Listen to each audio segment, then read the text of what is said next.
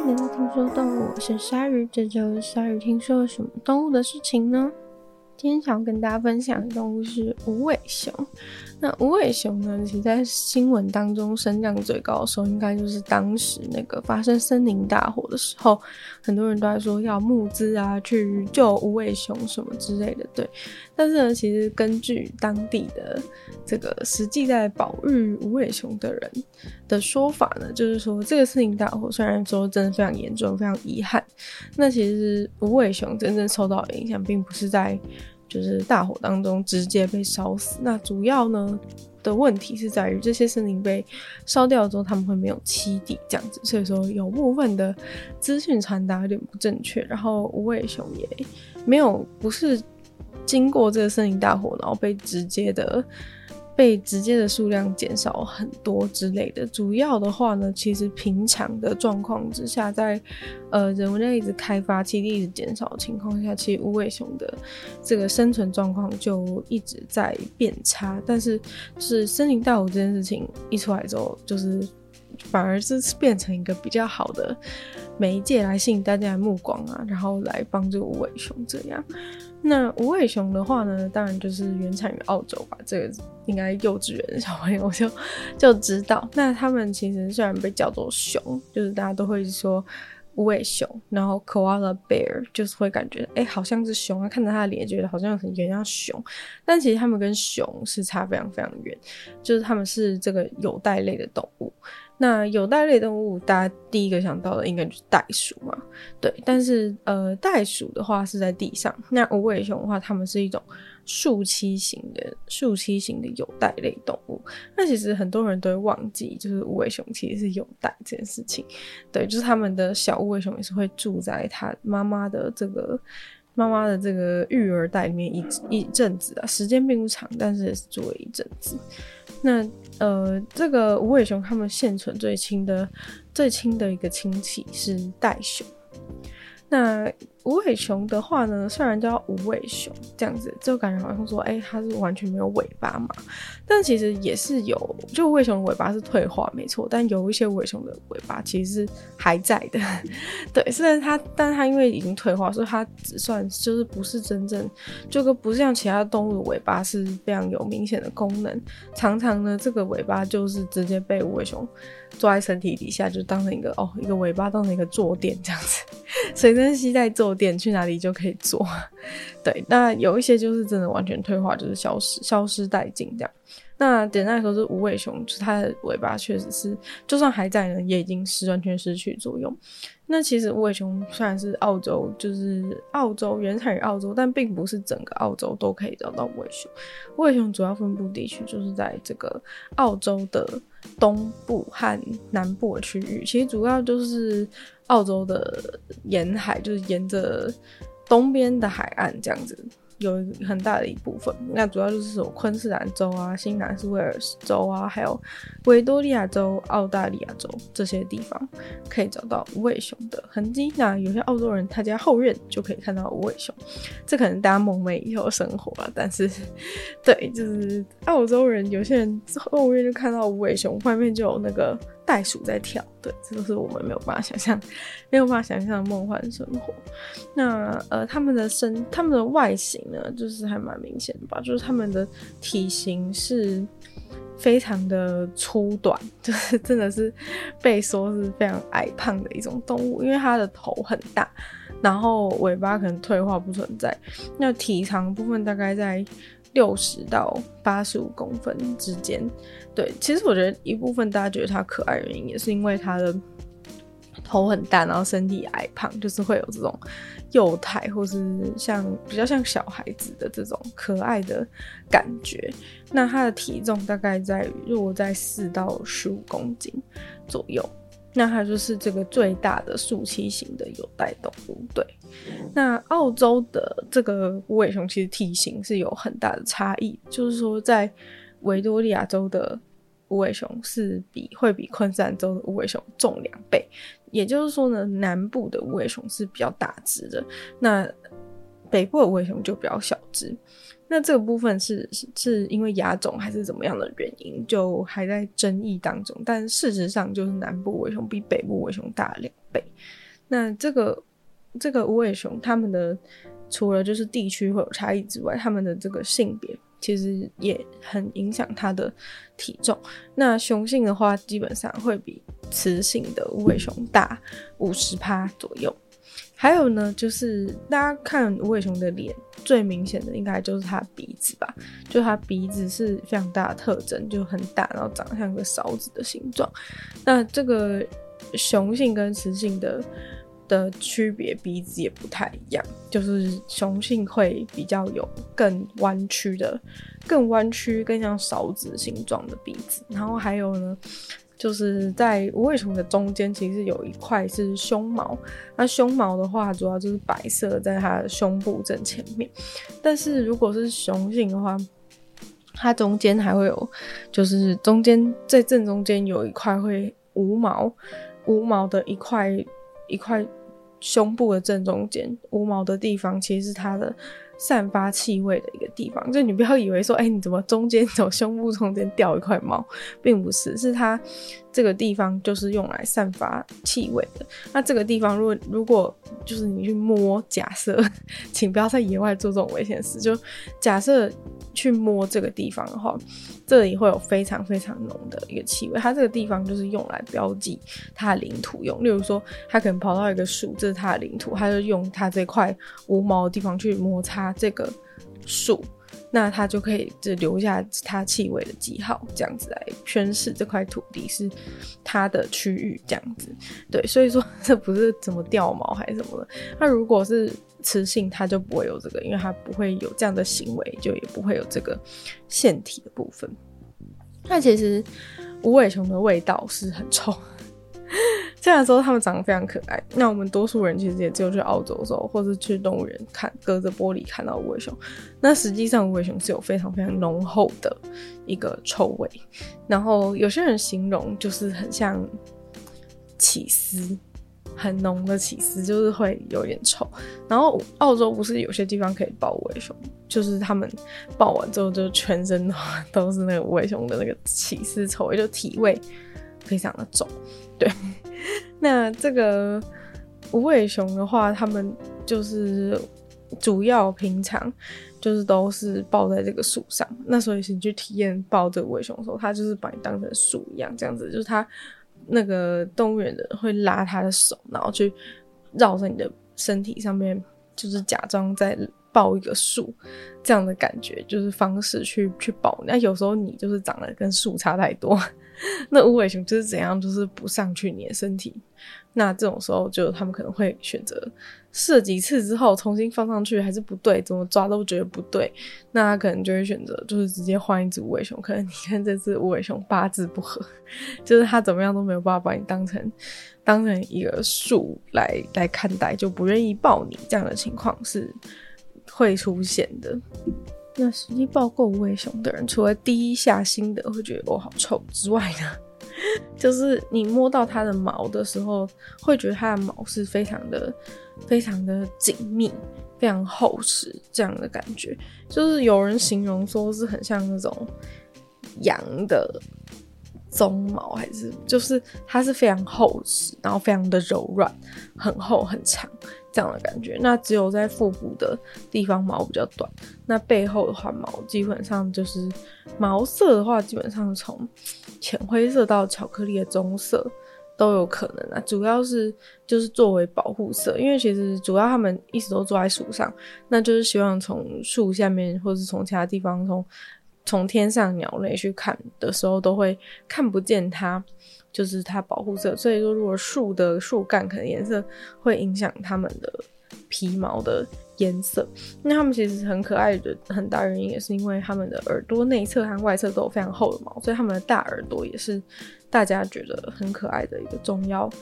特征之一。另外呢，很多抱无尾熊的人瞬间就会非常感受到印象深刻，就是他们其实无尾熊把他们当成树抱的时候，那个。爪子是会扣在它的肩膀啊，或者是上背部的地方。那它其实很明显就会感觉到说，哦，真的感觉到它的爪子就是扣在那里很，很紧实的感觉。其实无尾熊呢，它们虽然看起来就是哦，看起来是很温驯，然后很废，就是可能大家对他们的印象都只在睡觉啊，只会吃树叶这样子的形象，会觉得说他们感觉很弱。但是他们的这个。爪子因为天生就是用来，就是只用来爬树，就是非常重要的一个工具。所以说，它们的爪子其实是演化成非常锋利，就是弯曲锋利，就是专门用来扣在树上的一个爪子。那它的为了好好的抓树，它就是大型爪树，其实是会有，呃，他们都说。是有两个拇指，让他们就是很容易去抓这个树干，或是小树枝，很容易去抓在一起这样。那他们这个爪子的锋利是，就是如果你在野外，就有一些人很白目，就是在，就是如果你去澳洲野外啊，可能自己驾自己驾驶或者怎么样，就自驾在外面。遇到无尾熊哦，冲过去，然后想跟它抱抱，还怎样？就是千万不要做这种事。就是所有动物都是一样，也不是只有无尾熊。就是只无尾熊说它看起来越越看起来无害，你就会越没有警戒心跑去靠近。因为你看到狮子不会冲过去想跟它抱抱，但是这个有些人呢，就看到路边有无尾熊，啊，就是冲过去想要想要去跟无尾熊接触，然后无尾熊直接用爪子直接把它敲下去。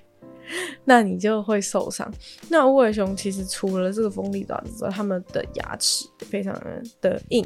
也非常狠，就是因为它们这都是用来咀嚼这个尤加利叶的树树叶嘛，所以每天一直咬一直咬，人家的牙齿也不是盖的。所以说，呃，之前呢，就是有人就是要跑去澳洲，哎、是在哪里啊？反正就有人跑去动物园想偷无尾熊，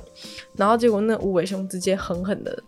就是把它咬下去。想去偷围熊，无尾熊直接直接把它咬咬咬烂，然后它直接痛到就是直接痛到放弃，就是赶快挣，就是赶快挣脱。然后很长都是他们，因为他们的那个抓力真的很强，你想要把它从你身上就是移开，非要需要非常非常大的力气，完全咬住就是咬住抓住，怎样都拔不下来。对，然后就很痛，所以说这一定要小心。你知道那个上一次那个偷想去动物园偷无尾熊的人，最后呢决定去决定无尾熊偷不到，太难偷，偷了一只鳄鱼，就代表说这个小鳄鱼小鳄鱼比无尾熊还好偷。对，就知道无尾熊就是并不是你想象中的那么的那么的柔弱可爱，就是网络上其实还找到，就是有一只无尾熊把一个中国。弟弟就是直接扑倒，然后就是去抓他，就是要攻击他的一个影片，就是主动攻击。因为主要是他们一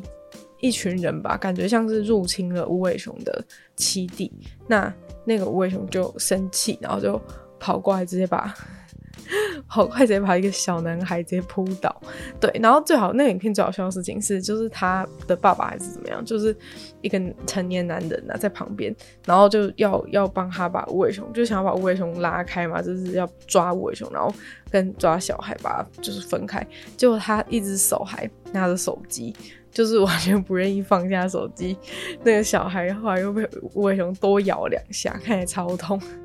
看起来超痛，因为那个无尾熊直接从他脚上爬上去，然后把他扑倒。对，无尾熊就是会把人体当成树干这样爬，那他就是先爬上去那个小孩身体，然后都在用力咬他。对，就是他们是雄，尤其是雄性，他们区域的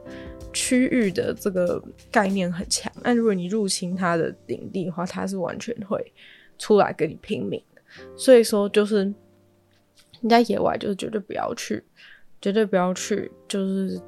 侵占无尾熊的领地，要不然就是你有可能会跟那个小孩一样直接被抓烂。然后所以说，其实你抱无尾熊也是最好穿长袖长裤比较安全，要不然它从下面爬上来或怎么样，就是你身体都可能会被它爪子给抓受伤。然后还有呢，就是如果你去外面的时候，就是建议不要。建议不要就是站在无尾熊，就如果就如果你可能在在澳洲野外啊，好可爱哦，无尾熊就在我的头上。建议呢就是不要站在无尾熊所在的正下方，因为呢很有可能无尾熊会朝你的头上尿尿。那它当然不一定是故意的，但是 如果呢你被它这个尿尿到，你可能觉得说啊，就像沾到鸟屎一样，那也没什么，就是去洗一洗这样。但其实并不是，就无尾熊的。尿里面常常都含有这个性病，那很多无尾熊身上其实都带着这个病源。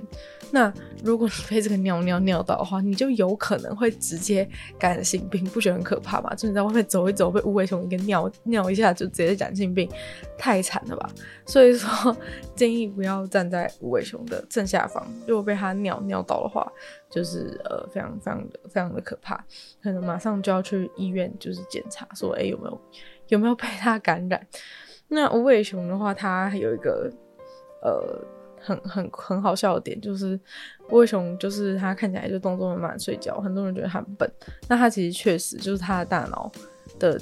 大脑跟它身体的比例跟体重的比例是所有哺乳类动物最小，所以说呃确实有可能是哺乳类当中。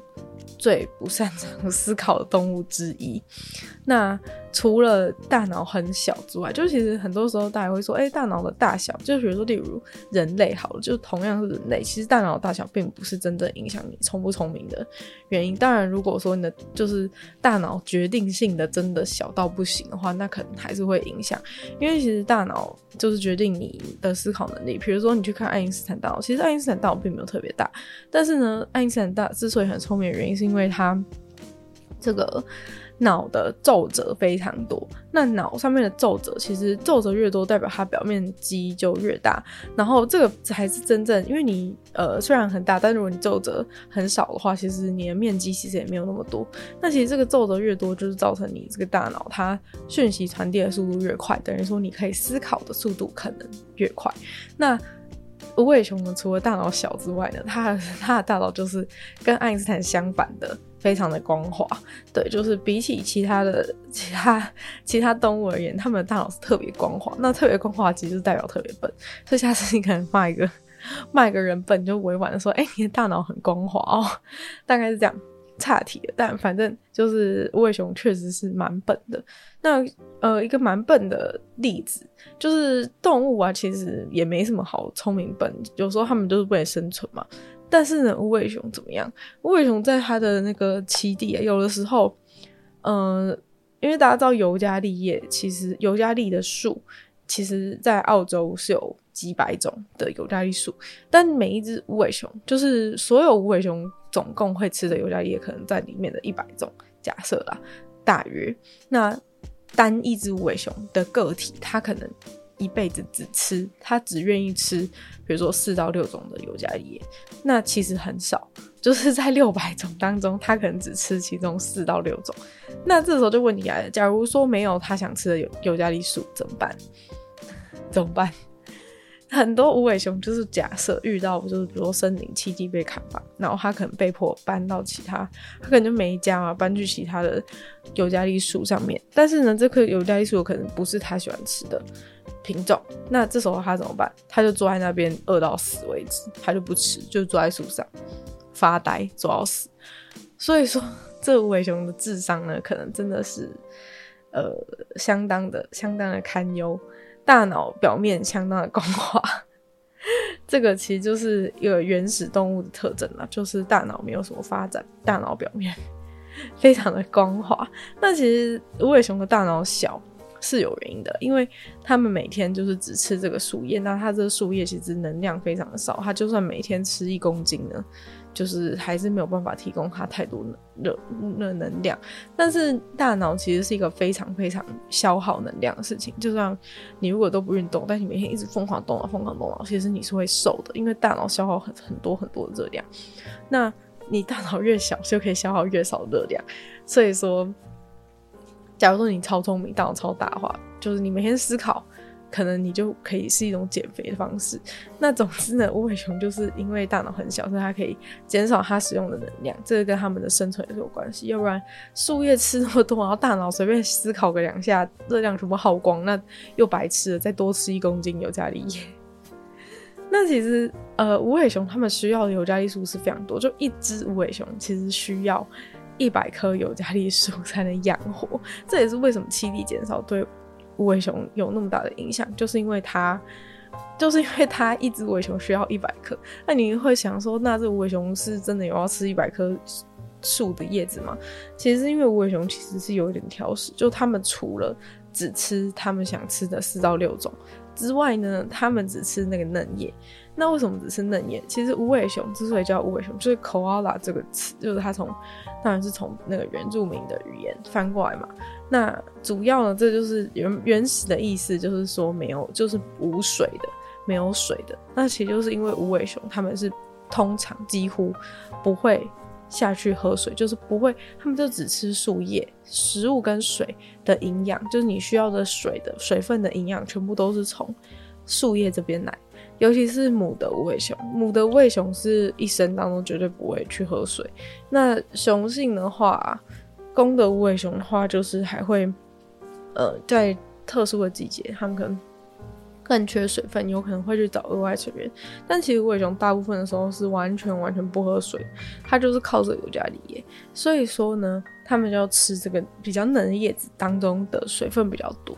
所以说，就是你可能给它一大堆树叶，它就只吃那个，只吃那个上面的嫩叶。那这样的话，它当然会需要更多的树，才办法有那么多的嫩叶给他们吃。那无尾熊还有一个很笨的事情，就是他们也不是很笨啊，就是他们的大脑发展就是这样。就比如说他们吃树叶，好，如果你不把这个树叶就是弄在树干上面，让他觉得这是一棵树。的状态的话，就算呢，这个就是他平常吃的那一棵树上面摘下来的尤加利叶，他也不吃，因为呢，他不觉得这是一个他的食物。就是如果你把叶子一片一片拔下来，放在放在桌上、盘子里，丢在地上或怎么样，他就算饿死，他也不觉得那是那是食物。就是他如果树叶不长在树枝上。他就不觉得那是他的食物，就是明明是一样的东西。你可能会觉得很怪，就是说，哎、欸，他不是有嗅觉吗？就是你难道不知道这就是你平常吃的东西吗？但是这个似乎是跟他的这个脑内构造是有关系的，就是说他是怎么样去辨认这是他食物的这个这个原理是有关系的。那反正如果呢，假设你真的救援一只无尾熊，就假设你真的。遇到一只需要帮忙的无尾熊，然后你请你不要把树叶全部剥下来，说好心帮你葡萄，帮你剥皮，这样子把叶子全部摘下来放一个盘子，它绝对不吃，那它就直接坐在那边饿到死。所以说，呃，如果你想帮助无尾熊的话，请就是你摘树叶的时候要把整个小树枝全部一起摘下来，然后他们才知道说哦，这是他的食物这样子。那这无尾熊啊，每天吃那么叶那么多叶子，就是感觉超级难消化嘛。对，没错，就是他们是，他们是吃超多叶子，然后超级难消化。但是他们之所以能消化的原因，是因为他们的这个，他们是后肠发酵者。对，那简单来说，他们的盲肠非常非常的长，就是有两百公分的，等于是两公尺，有两公尺长的一个盲肠。所以说呢，它盲肠在它肚子里面疯狂一直绕，一直绕，一直绕，两公尺长。那你可能你的一个加长型充电线都没有两公尺，反正总之呢，它这这个这个叶子吃进去就在盲肠里面一直一直消化，一直消化，一直消化。在野外的话，这一些这些你吃下去的叶子会在它的肚子里面持续长达一百小时，在那里一直消化。然后在圈养的环境下，甚至两百小时，叶子在肚子里一直消化，一直消化两百小时。三好几天前吃的东西，到现在还在肚子里，还在消化。对，这就是呃无尾熊他们吃这个树叶所需要付出的代价啦。这是没有办法，毕竟他们就是为了存活，最后在演化上，最后变成他们吃这个有毒的尤加利树叶。那他们之所以可以就是成为一个没有没有天敌的生物，其实就是主要就是要。主要就是因为他们吃这个尤加利的树叶是有毒的嘛。那尤加利树叶有毒这件事情，就是大家都知道。那主要就是透过他们的身体里面有这个一种可以分解毒素的细菌，来让他们继续吃尤加利叶的时候，这细菌就在他们肚子里把这个毒素给分解掉。那其实刚出生的无尾熊是没有办法去分解毒素的。那他们也刚出生的无尾熊也没有牙齿。所以说，就是 刚出生的无尾熊要吃什么？刚出生的无尾熊呢，就只能吃妈妈的大便。那一出生就吃屎，这样感觉好怪。但是 他们吃屎其实有非常重要的原因，就是说他没东西吃只能吃屎，也没有牙齿只能吃屎之外呢，吃屎有很重要的原因就是他吃这个妈妈的大便里面是会含有妈妈身上的这个细菌。那所以等于说，他刚出生是没有这个细菌。他吃了妈妈的大便之后，他身体就开始有这个可以分解尤加利叶子的这个细菌。那从此以后呢，他就成为一只真正的无尾熊。他必须要吃下妈妈的屎，他们才能成为真正无尾熊，才有办法就是变成一个可以消化尤加利叶的合格无尾熊。对，所以说刚出生的时候吃这个妈妈的屎，其实是非常的重要的。那他们在住在这个住在住在的地方呢，就是通常刚不是说一只尾熊需要一百棵尤加利树，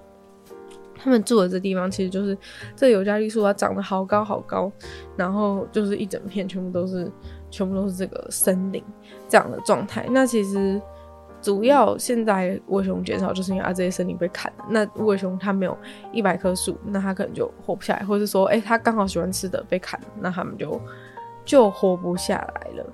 那他们吃这个树叶啊，能量非常少，除了大脑也很小，都完全不能思考。假如说让无尾熊随便思考一个哲学问题，那他可能就已经消耗掉它，消耗掉它要活着的能量，然后一思考这个问题啊，可能就可能就死了。对，那能量很少，代表说他其实没有办法有太多时间在里面活动或是干嘛，都是一些浪费能量行为。所以说，他们一天可能睡觉时间长达二十个小时。主要呢，就是在夜间活动，他们是夜行性动物。那在清晨天还没有很亮的时候，他们也会吃东西，但主要是夜行性。那醒来就吃东西，然后一天一天也不过二十四个小时，二十个小时睡觉，那等于只剩下四个小时就是在狂吃。那所以他们通常呢，住也就在这个树树上，吃也在这个树上，一整天都在这个树上，整个人生就在这个树上，同一棵树上面吃饭睡觉，就这样。就一天就过了，那可能改天就换一棵树吃饭睡觉，一天就过了。就醒来四个小时狂吃，然后剩下四小时睡觉。那如果很热的话，他们可能就会去爬到树上比较凉的地方，然后就抱抱着树，抱着树，抱着树散热，这样的概念还蛮可爱的。抱着树，抱着树散热。那他们的这个。在比较温暖的时候，他们可能就会把背靠在树枝上，就可以就可以吸收多吸收一点，多吸收一点阳光，这样子的方式来来睡觉。那无尾熊他们其实是完全不社，几乎完全不社交的动物，就是反正他们就自己过自己的。无尾熊就在树上，然后吃吃吃自己的东西睡。拜托你一天只醒了四小时，只有四小时醒着吃东西，你还有空跟别人聊天吗？没有。所以说他们一天就是大概只有十五分钟，就是会有交流的行为啊，平均。平均可能只有十五分钟进行交流行为。那无尾熊叫声，无尾熊平常感觉非常安静的原因，就是因为他们不交流，他们没没有没有在交流，很少交流，所以说你不会听到它叫声。但当它要交流的时候，就超吵。就这个雄性无尾熊是会发出那种低吼的声音，就例如说有人入侵它领土，它把别人赶走、打架这种情况，它就很就会用低吼的声音，就很就很难听、很吵这样子，很难听、很吵。然后。还有另外一种声音，是我有听过，是一个比较尖的，比较像唱歌的声音，但其实也很吵，就是那种啊那种感觉，一直叫，很就是都嗯，就是都蛮吵。但其实要听到无尾熊的叫声并不容易啊！你去木栅动物园看老半天，无尾熊都在睡觉，所以说。所以说呢，就是要听到这个无尾熊叫声，或是你可以在网上找到相关的照片啊，就不太容易可以找到。那刚刚讲到无尾熊长成一只真正合格无尾熊的时候，会吃妈妈的大便，然后拥有这个细菌才是尤加利叶。但当然不是一出生就吃大便了，因为呢，他们刚刚出生的时候，忘不要忘记他们是有袋类动物，那有袋他们一次就生一只，那。他们的这个袋子刚好可能就放一只，虽然说有时候有双胞胎，但通常就是单胎。然后，呃，刚出生的时候就是会很小，那就让他们就可以待在这个育儿袋里面。那在育儿袋里面的时候，他们就可以就可以去就可以去喝妈妈的奶。所以他们刚出生的时候是会。喝妈妈的奶的，在育儿袋里面就是会会吸奶，那之后呢才会到之后，然后他们在育儿袋就是长得过一阵子差不多了之后，他们就会从育儿袋里面爬出来，然后从此就会就是在他们长大成熟之前呢，就会一直趴在妈妈背上。所以说很多就是有人去澳洲就会看到那个无尾熊趴在妈妈背上走路，就是他们会一直趴在上面，就是直到他有办法独立的生活为止，他就是会一直骑在妈妈背上，妈妈就要背着他到处。一直走，一直走，一直走，一直走，其实蛮辛苦的。那在那之前的话，就是会在育儿袋，所以就是从前面原本抱在前面，变成抱在后面这样子的感觉。然后到三岁的时候，他们就达到雌性大概三岁性成熟啊，男呃雄性大概就到四岁才达到性成熟这样子。然后无尾熊的话，在野外的寿命大概是十三年到十八年。这样子，那雌性的无尾熊通常寿命会比较长，对，因为主要是因为雄性的无尾熊的生活比较危险一点，就是他们可能会去外面探索或者怎么样，就会比较危险，死亡率会比较高。有时候他们从树上掉下来就死掉了，对，从树上掉下来，或者是呢，你你缺乏经验的雄性，然后在那边跟人家打架，打一打就就死掉。对，或者从树上被推下去就死掉了。所以说，这个无尾熊雄性他们的 他们的这个死亡率是稍微比较高的。那他们的行动其实算是蛮缓慢的，就是脚也短，就如果在地上地上爬的无尾熊动作也蛮慢的，从树上移动都蛮慢的，因为他们通常都不动。那主要就是因为这样，所以当发生森林大火的时候，他们就是在树上被烧就被烧掉，容易被烧掉。那最后呢，如果你真的想要保护无尾熊的话，就是光靠就是在森林大火的时候去注意它们，其实是不够的。因为就如最开头所说，就是它们其实真正一直逐年在减少的栖地。才是他们真正就是面临整个族群危机的重要，因为森林大火是一个突发的事件嘛。虽然说它很严重，确实很多无尾熊在这个当中受伤，但其实如果大家都只有在森林大火才注意无尾熊的话，那没有森林大火的时候，他们栖地减少，其实他们死的速度是可能比森林大火还要更快，但是却没有人去关注它。那如果你真的在你真的在乎无尾熊的话，可能就是要。可能就是要去帮忙保护他们的栖地才是真正的方法。当然，这个说着说着很容易，做起来是非常难的，因为这个土地也不是你拥有的，有时候开发什么的也不是你可以控制的事情。对，但是就是有一些人呢、也是当时在森林大火在路边救到无尾熊，那也是一个非常特别的经验，这样子。但是。一般的时候呢，要怎么救无尾熊呢？这个你你如果真的有兴趣的话，你要去澳洲参加那个保护无尾熊的团队，也许就有机会可以深入的了解。那在这边呢，我们就今天的轻松动物就到这边结束。希望大家喜欢今天关于无尾熊的介绍。那我们就再次感谢今天赞助的会员五成单影男子 James 毛毛黑牡丹还有 ZZ。就希望其他有愿意去支持鲨鱼创作的朋友可以下方找到 Patreon 的链接。那如果喜欢这期节目的话呢，记得多多分享出去，更多跟你一样喜欢无尾熊的朋友，或者在 Apple Podcast 帮我留星星、写下评论，也对节目的成长很有帮助。那如果有兴趣听更多的话呢，欢迎大家去收听我另外两个 Podcast，其中一个是鲨鱼会在每周二。是用十分钟的时间跟大家分享一些新闻新资讯，另外一个是订阅我纯粹不性批判，会在每周三跟大家分享一些主题性内容。就希望这个听说动物可以在继续在每周五跟大家相见，那就见喽，拜拜。